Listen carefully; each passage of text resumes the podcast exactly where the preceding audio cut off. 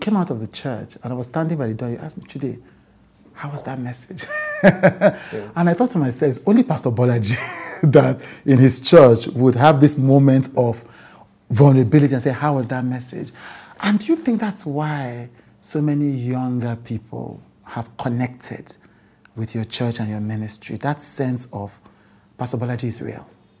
The truth is that at the end of the day, as a minister, the ministry is not about you. Mm. Mm. You know, it's, it's the, that's the thing we always forget. It's not about, it's about the people. Mm. So whatever message you have that cannot connect, help people, disciple them, take them to a deeper place, help them solve their problems, the message is ineffective. So the effectiveness of a pastor is about the effectiveness of the message. When you read the ministry of Jesus Christ, it was spoken about often about how effective he was as a minister, how effective his message was. Mm. I think that I think that sometimes the message is powerful mm-hmm. but not relatable. And that can be the curse of the church. Right. Yeah. It, it's heartbreaking when people come.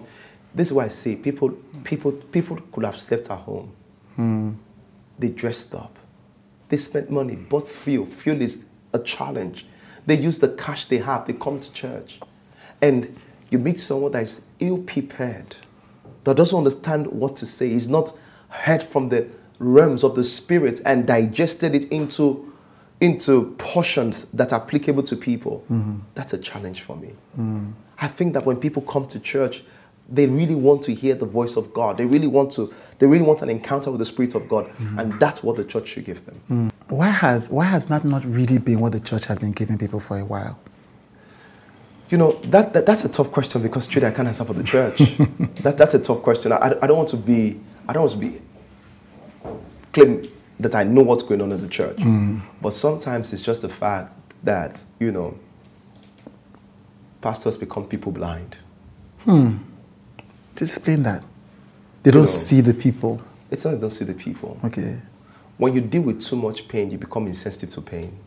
Mm. That's why you see doctors that are mean.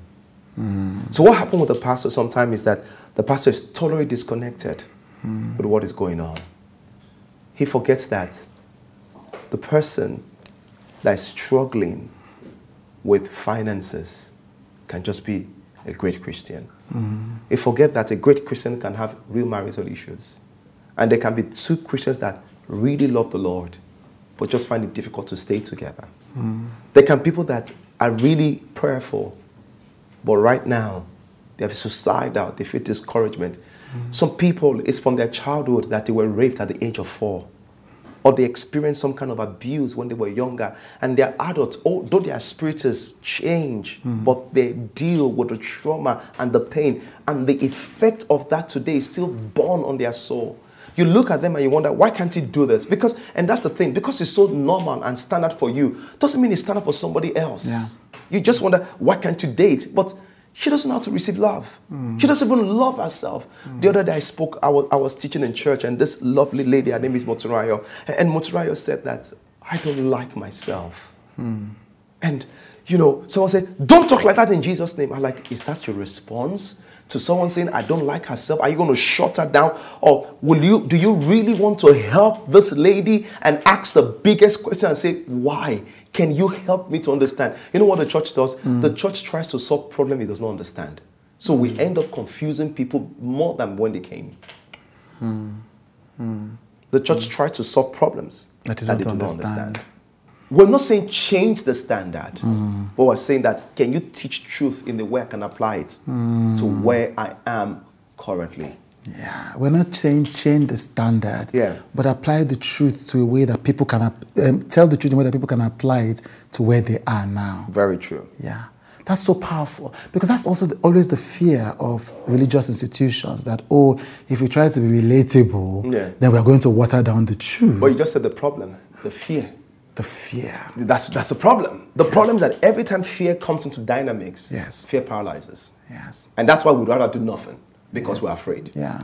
We'd rather do nothing because the problem is that every time fear comes into dynamics, yes. fear paralyzes. Yes. And that's why we'd rather do nothing because yes. we're afraid. Yeah. We'd rather do nothing because Jesus Christ, Jesus Christ took on the issues that brought to him a woman that was, you know, that was literally caught in the act of adultery. Mm-hmm. The question was, was the man? Nobody knew what the man was. You know, they brought the woman, and Jesus Christ was not afraid to, to implement standard with grace. Mm. You know, you, sorry, you know, sir. Sorry, sir. so, yeah, Jesus was not afraid to implement, implement standard, standard with, with grace. grace. Because the law says stone her. You know what they were looking for? Mm-mm. If he had said stone her, they would have said this is a murderer, a killer, yes. a terrible man. That's what they were looking for. But if he didn't say stone her, he said later leave. You know what they would have said? They would have said this guy is teaching against the law of Moses. It's not keeping the standard. So Jesus Christ, by the wisdom of God, looked on the floor and said, He that has no sin, let him throw the first stone. Yeah. Should, should I shock you? Mm. What Jesus was saying was this I'm the sinless one. I'm the one that has the right to throw the stone. Mm. I refuse to throw the stone. Mm. Then who are you? I want to burst into tongues, but no. yes, yes. When Jesus yes. said, He that has no yes. sin, let, let him throw the stone. Yes. He was saying that I'm the one that has the right to throw the stones. But he was saying to them that all of you are sinners, pointing another sinner. And that's what religion does. We do so, we do so well in church. You know yeah. why? Mm. The girl that keeps the pregnancy out of wedlock, we point hand at her and say she's a terrible person and this and this. But the ones that are bought are saints. Mm. So because religious love the form, not the essence. Yes. We need you to subscribe, yo. Our subscription is the mainstay of our platform. You see, I'm deeply thankful when I meet a person and they tell me, I've subscribed, and they tell me the content that spoke to their lives it makes my spirit soar because the center of our entire universe, of this entire With Chude universe, is the website withchude.com. Um, and the reason is simple. When I meet you guys, when you meet me on the road, I meet me on the streets, when you tell me why you subscribe, I mean, in church two Sundays ago, someone said to me, it's because you can see it connecting spirit to spirit. Somebody else said it's about our common humanity. Now, the kinds of conversations, the kinds of words that we construct with our conversations on with Chude are driven by a vision of the kind of world I want to see. You know, people come here with the best versions of themselves. People, I know that. I know that is not how they are. Many, some of them are every day, but we're coming here to see how can we be human together? How can we learn from each other? How can we be seen fully? How can we connect deeply? Um, that's that's the kind of world I want to see. And so when people people who subscribe know that they sense it is you know there's my people are deep you know. They understand that truly the work you are doing matters to me to them. And i want to put my money where my heart is.